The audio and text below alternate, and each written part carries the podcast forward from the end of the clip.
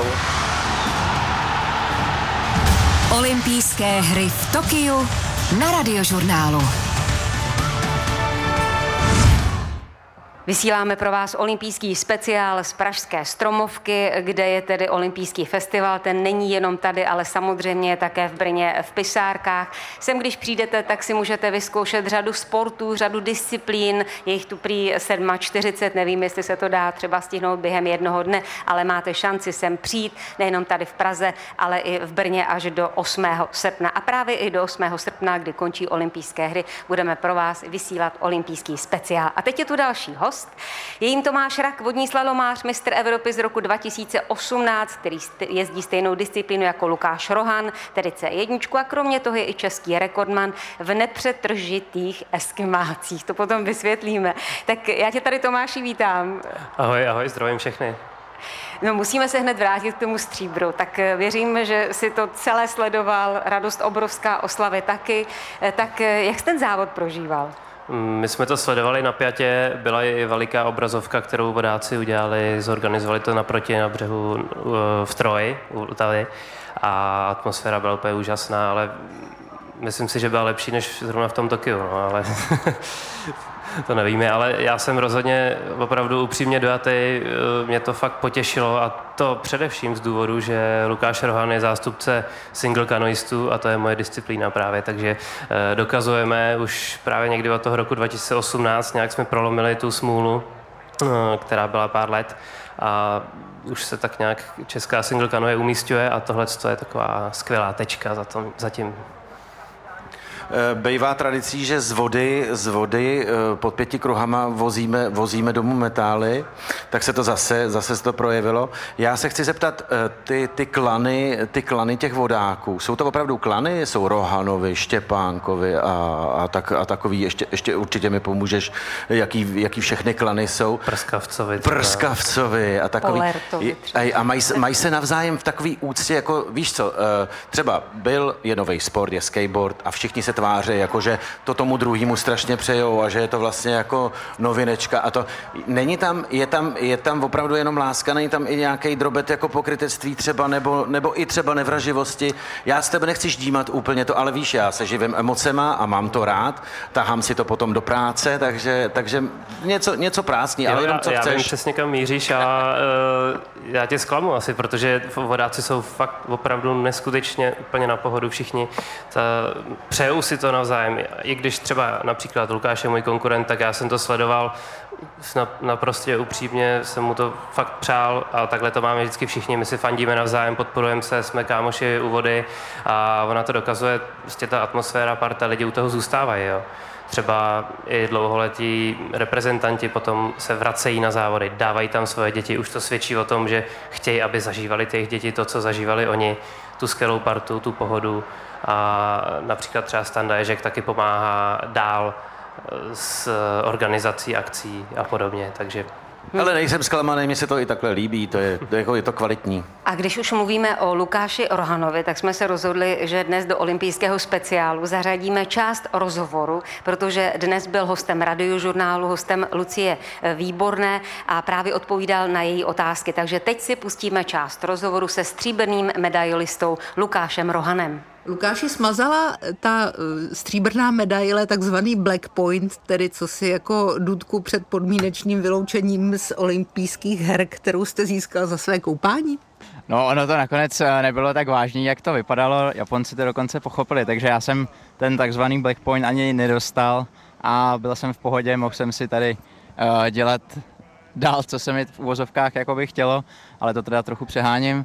A nevím, to asi není teď, co bych jako řešil. A Jasně. Myslím, že Japonci na to taky samozřejmě zapomněli.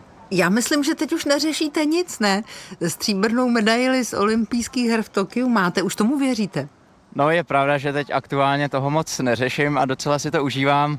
Asi ještě úplně ne, asi myslím, že mi to dojde, až se vrátím do Česka a budou tam všichni lidi, kteří mi fandili, tak si to možná uvědomím trošičku víc, protože přeci jenom tady je to jiný, ale spíš si užívám to, že se mi to strašně povedlo a, a z toho jsem opravdu nadšený. A, a to je rozhodně stejný, jako to bylo včera. Co řekl táta, trenér a současně majitel dvou stříbrných z olympijských her? Ještě jednou a jsme si kvit, nebo co vám řekl? No je to neuvěřitelný, on je známý tím, že moc nechválí, především v tom našem sportu.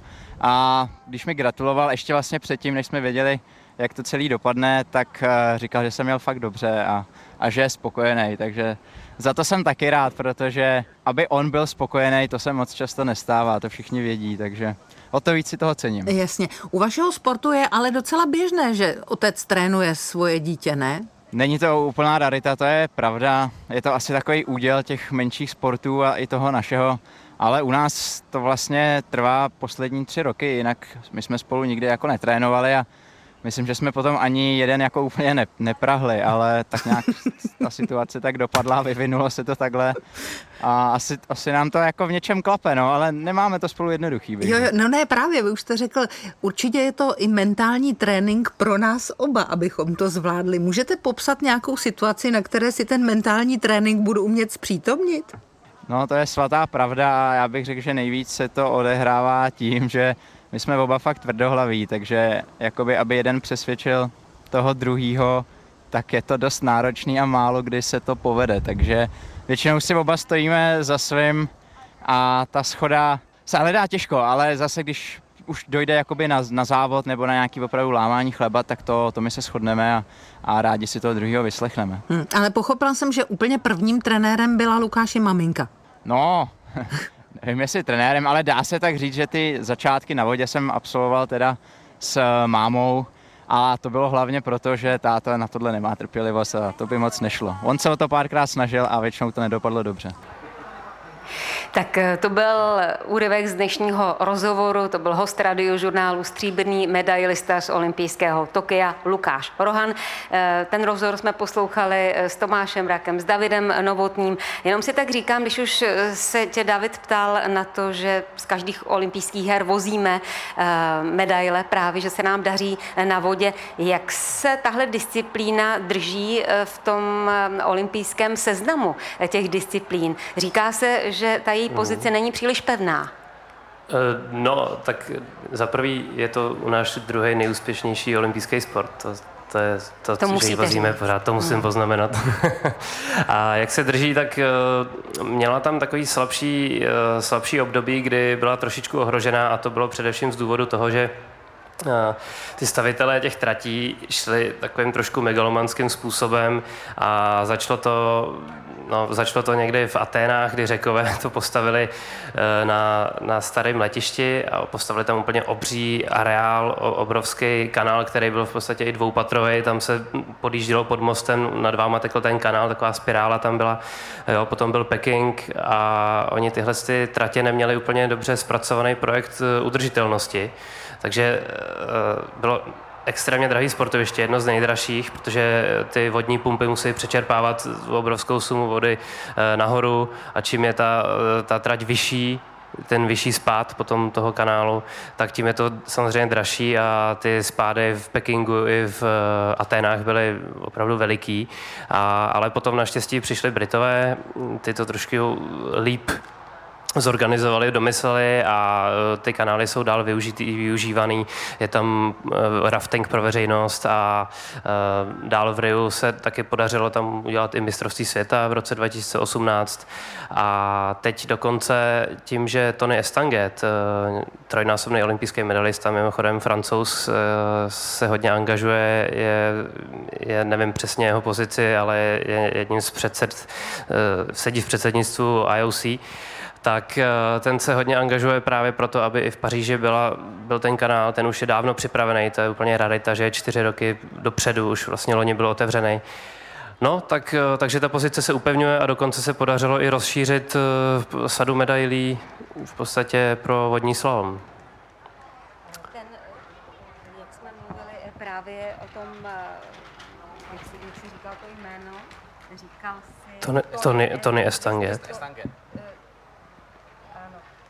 tedy, je to tedy trojnásobný medailista a šéf celého organizačního výboru, tedy Paříž 2024 vodní slalom. Tak já teď poprosím Davida, aby položil další otázku, protože mě nefunguje mikrofon, právě odcházím si pro další. A to je výborně. Já jsem ti předal svůj fungující mikrofon a, a ty, mi, ty mi svěříš otázku. Doufám, že jsme si je teď neprohodili. Dobrý, můj funguje. Tomáši, prosím tě, eh, tady se oznámilo eh, předem, my, my, se, my se teď popovídáme o těch tvých eskimácích. Co to jako vlastně je? Mm, eskimácký obrat, to musí každý Čech znát, protože co Čech to vodák, ale kdyby náhodou někdo ne. Eh, půlku tu umí každý, to se otočíte hlavou dolů do vody. A ta druhá půlka, to už se potom jenom opřete o vodu pádlem a zvednete nahoru. Opřít o vodu, co to znamená? Musíš vykvedlat se zase zpátky? A... Eh, bez zapojení nějakého dalšího svalstva? Jenom no, pádlo? v podstatě, v podstatě já mám pocit, jak už to mám, tak nějak, už jsem zřitej s tou lodí, s pádlem, uh, že stačí jenom tak na to pomyslet a jsem nahoře, ale samozřejmě tam je pohyb, který se musíme naučit. Zvedneme ruku, uh, pod správným úhlem ji zvedneme s tím pádlem na hladinu a o tu hladinu se opřeme a tím se zvedneme zpátky nahoru. A když jdeš dělat rekord, jaká chuť je zase, když už se z toho dostaneš jako nahoru, jakou máš chuť v sobě zase jít tou hlavou dolů? Proč se tam zase překlápíš? No, protože to je rekord. Co to je za touhu, překonat rekord? No, to je, to je ta touha, no, prostě udělat něco, Kdo to čurávejš, zkrátka? No, něco takového. tak myslím si, že teď by možná ten mikrofon mohl fungovat. Funguje jenom no. mě, já vám něco zaspívám. nebo zarecituji. Ne, musíme, také by mě zajímalo, čekají nás další disciplíny, Jiří Prskavec, super favorit, Tereza Fischerová. Mimochodem, Jirka Prskavec má rád, když jsou tam lidé, a nebo mu bude vyhovat to, že tam prostě eh, bude velmi malá účast. Já myslím, Fanoušku. že eh, všichni my Češi to máme rádi, a možná i proto, že jsme zvyklí na tu úžasnou atmosféru, kterou nám diváci dělají tady naproti v Troji ale zase na druhou stranu i z těch tréninků je zvyklý, eh, jsou to už všichni jsou už profíci a jsou připraveni i hlavou, což dokázal i Lukáš. Eh, on to myslím i říkal v tom rozhovoru, že tím, jak pracuje hlavou na sobě, tak už těma myšlenkama nebyl rozlítaný a to byla ta poslední jeho tečka do, do té jeho přípravy taky. Mě vždycky zajímá, protože my jsme, Davide, my dva jsme lajci, říkali jsme, že jsme hlavně fanoušci. Mě zajímá třeba, když se ti někdo ozve Tomáši z Tokia a bude ti vyprávět, jaká ta trať je. Jaká je ta vaše hantýrka? Co si říkáte o té trati? Co je pro vás tam důležité? Jaké jsou takové ty hlavní body? tak my si většinou řekneme, že ta trať je docela buď hezká, nebo že je tak na, no, prostě, že... Na je, nic? No, na nic, dejme tomu. Eh, ale eh, ne, tak tahle ta trať vypadá, že je docela i hezká. Eh, máme rádi, když se využije vodní terén kompletně a my Češi máme rádi, možná to je i tím, že jsme docela na dobrý technický úrovni. Je to tím, že tady máme široký zázemí, spoustu tratí, tradici, a i velkou konkurenci, takže jsme poměrně technicky vyspělí a proto je to pro nás lepší, když je ta trať těžší. A zrovna v tom Tokiu si myslím, že by to mohlo hrát i pro nás trošičku plus, protože je tam několik přejezdů přes váleček, je potřeba použít trošku techniku, ale zároveň ta trať není úplně jedna z těch, který by extrémně tekly, takže se bude hodit i fyzická připravenost. A to si myslím, že rozhodně Jirka i Terka jsou na jedničku s hvězdičkou. Já jsem si všimnul, že, že někdy ty zelený povodní, takzvaný povodní brány eh, jezdí radši pozadu, že tím něco ušetřej, nebo že si najedou vlastně tou prdkou té lodi eh, tak, aby potom zase tou špičou, eh, špičkou teda, špičkou byly, byly, byly nějak výhodnějc. To se dá prokoumat dopředu, anebo je to někdy úplně jako instinkt nějaký? Většinou už na ty úplně profesionální úrovni je to prokoumaný dopředu, jak říkáš.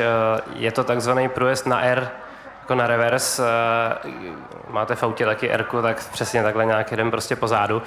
Kdysi to byla dokonce povinnost, eh, kde na té brance bylo napsána R, měla jednu červenou, jednu zelenou tyčku a musela se procouvat, ale to už dneska neplatí. Dneska se ty tratě staví tak těžký, že otočit to celý po špici je někdy zkrátka delší stopa točení té špičky, když vyjíždíte z protivodní červený branky na prout, máte špičku nahoru a další bránu máte v podstatě za pravým ramenem nebo za levým, tak uh, otočíte Rku. No.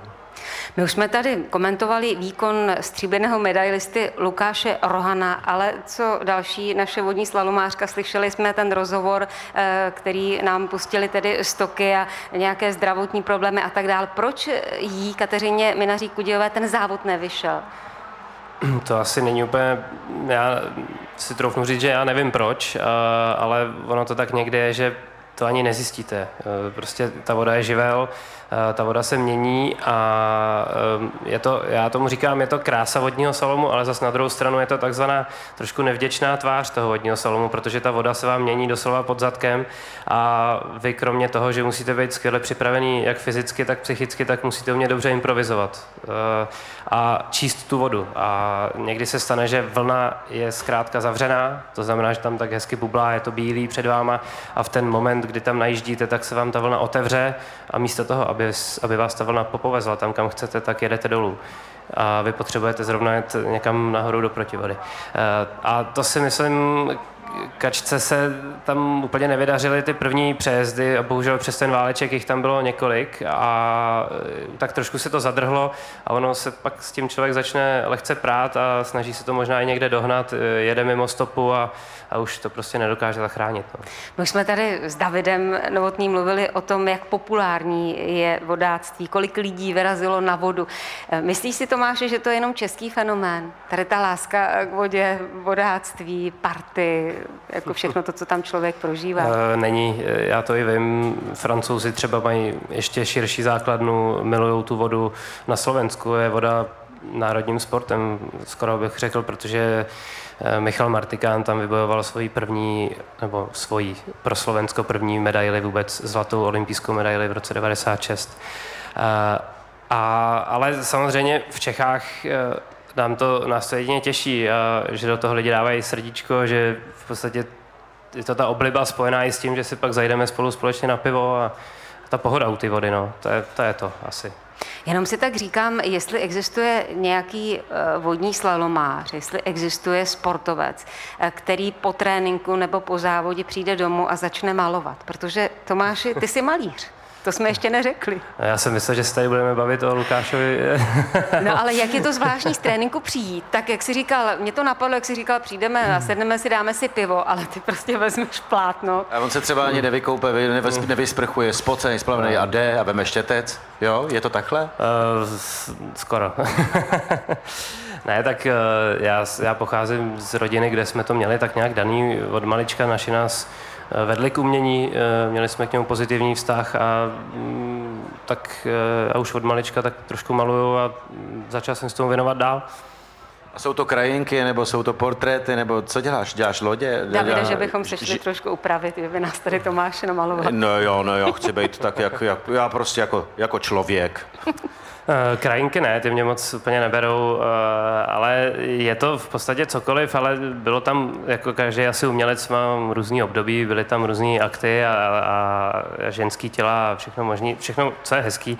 Eh, a je to i voda, maluju i vodu a cokoliv. Takže se to mění, pulzuje to v tobě. No, pulzuje to, imprese, no, imprese, mm, šup tam s tím. Žádný kubismus, žádný tvary, to, to, to jako ne, něco konkrétního to musí být. A já mám rád, když je to spojení protože mě se úplně, ale umění je samozřejmě subjektivní záležitost a uh, mělo by zbudit emoci a mně se úplně nelíbí, když to umění je třeba tečka na plátně a e, není to v podstatě umění, to, to řemeslo jako no a to není, ne, není emoce potom to, toho no, to obdivovatele, je, já utratím tolik a vidím tady tečku, No to, je, to emoce? Je to emoce. Je to možný, no. a, a možná proto to, to potom kupuju, aby ostatní šli a řekli, ježiš, ty jsi utratil tolik za tu tečku. No ale já se snažím udělat uh, spojení trošku jakoby realismu, hyperrealismu a zároveň i trošku surrealismu, něčeho nesmyslného, protože kdybych se snažil namalovat něco co nejvíc přesně podobě, realitě, tak to si můžete koupit fotku a já se snažím potom do toho dát eh, ten výjev, který se nevyfotíte. Tak ale když jsme u těch emocí, tak se zpátky zase vrátíme eh, k vodě. Eh, ty jsi měl eh, takové období, kdy se ti velmi dobře dařilo, ale potom přišly závody, nominace a, a najednou to prostě nešlo. A ty jsi začal spolupracovat s Marianem Jelínkem, který je známý především ze spolupráce Jaromírem Jágrem. Tak jak takový mentální kouč sportovcům a tedy tobě pomohl? Uh, tak ono to asi není žádným jedním kouzelným slůvkem, je to o tom tak nějak si vlastně otevřeně povídat o tom, připustit si za prvý, že mám nějaký problém, který mají ostatní, uh, najít v sobě to nastavení mysli. U mě asi nejvíc pomohlo, já jsem totiž se dostal do stádia, kdy eh, to bylo, já jsem byl 2015, jsem vyhrál celou nominaci, byl jsem česká jednička, eh, potom jsem šel na operaci ramene a v roce 2016 jsem těsně, nebo Vítě Gibas tenkrát byl výborný, ale já jsem skončil jako náhradník pro Rio a i po té operaci se mě podařilo se vrátit a zase jsem na konci sezóny jezdil tak, že se ode mě očekávalo jenom to nejlepší. A nastupoval jsem do těch závodů asi jako Marian to často rád přirovnává, když jde tygr džunglí a nedává si pozor. A pak ho už sknhat. Jo, takže mně se stalo něco takového, mě najednou zmizela ta pokora a musel jsem si připustit, eh, že musím být připravený po všech stránkách. Hledal jsem ty chyby tam, kde nebyly. Hledal jsem je v tom, že okolo mě bylo špatně něco, že, že se sešlo špatně, že mi nevyšla voda. A celý se to muselo obrátit v to, že vlastně ty chyby jsem začal hledat za prvý v sobě a pracovat na sobě a tomu se říká nastavení mysli. A já jsem to přehodil a s Marianem se mi skvěle, skvěle spolupracuje. Eh, jaké přednosti má třeba Jirka Prskavec nebo Lukáš Rohan, tvoji kolegové? Eh, včera velmi obstál Lukáš Rohan. Teď se moc těšíme eh, na závod, který půjde Jirka Prskavec. Co by si řekl, nebo jak by si vyzdvihl právě ty jejich olympijské kvality, kvality pro olympijský závod? Tak zrovna u toho Jirky Prskavce já si já tak si... se nám tady trošku bortí scéna, začalo tady poměrně hodně foukat, ale jak se dívám, bouřka se nežene. Ale je to osvěžující vítr, ale ne tedy pro tyto banery.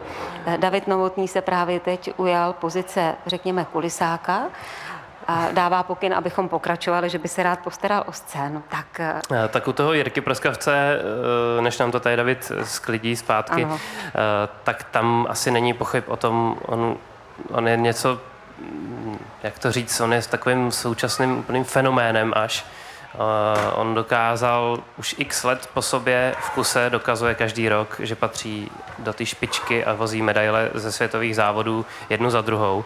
A to se nikomu, opravdu nikomu z celého světa nedaří. Možná snad Jessice Foxové a uh, Troufnu si říct, že Jirka je nejlepším salomářem vůbec eh, v současnosti, nejlepším kajakářem na světě a je na něj obrovský tlak, samozřejmě vyvinutý díky tomu, ale on, jeho kvality jsou neskutečně těsná jízda, eh, neskutečně zkrácená stopa, eh, obrovská dynamika, skvělá fyzická připravenost a, a v neposlední řadě on to dokáže zvládnout i psychicky. I, to, že je pod tlakem. Dokázal to třeba eh, pro něj zatím v nejtěžším závodě v roce 2019, kdy potřeboval vyjet olympijské místo na mistrovství světa, byl v roli favorita a dokázal to ustát. David už se vrátil po práci tady na scéně. Protože jsem nechtěl, aby to na vás spadlo. E, ta, ta naše reprezentantka vlastně, eh, co, co jí nebylo dobře a zřejmě, zřejmě eh, v noci moc z toho nenaspala. A to, co mě zaujalo, že už na startu věděla, že vlastně postrádá tu sílu. Jak, jak moc je důležitá ta hlava. Eh, předpokládám, že hodně, protože vlastně navazuju na to, na, na, na mentální coaching, na nastavení mysli. A jestli se to neprojelo tady v tom případě vlastně přes tu noc zkrátka, no. Předpokládáš správně, no. Ta hlava dělá opravdu hrozně moc a my už víme, třeba když přijedeme do dějiště těch závodů, eh, že třeba týden předtím my už skoro nic nenatrénujeme, to už jenom o tom vyladit formu, eh, aby se člověk cítil co nejlépe po všech stránkách. A tam to asi mohl být problém, no, ta hlava, ale jde o to, jestli do jaký moc velký míry si to může člověk připustit. Eh, to dobře popisovala Štěpánka Hilgertová vždycky, naše olympijská vítězka, Eh, že poznala, jestli zajede dobře, pokud jí takovéhle okolnosti rozhodí, tak věděla, že to je špatně, ale i když se stalo něco mimořádného a s ní to na startu nic nedělalo, tak naopak věděla, že to bude dobrý. Tak dobrý, to bude snad i ta naše olympijská účast našich vodních slalomářů, tak věříme, že i naše reportéři z Tokia přinesou samé dobré zprávy. Tomáš Rak tady byl s námi, vysíláme pro vás olympijský speciál z olympijského festivalu v Pražské Stromovce a jsme rádi, že se díváte, že posloucháte také radiožurnál Sport, radiožurnál a že sledujete i naše sociální sítě. Tomáši, moc děkujeme a zase někdy příště nashledanou. Taky děkuju Tomáši. Já vám taky děkuji za pozvání.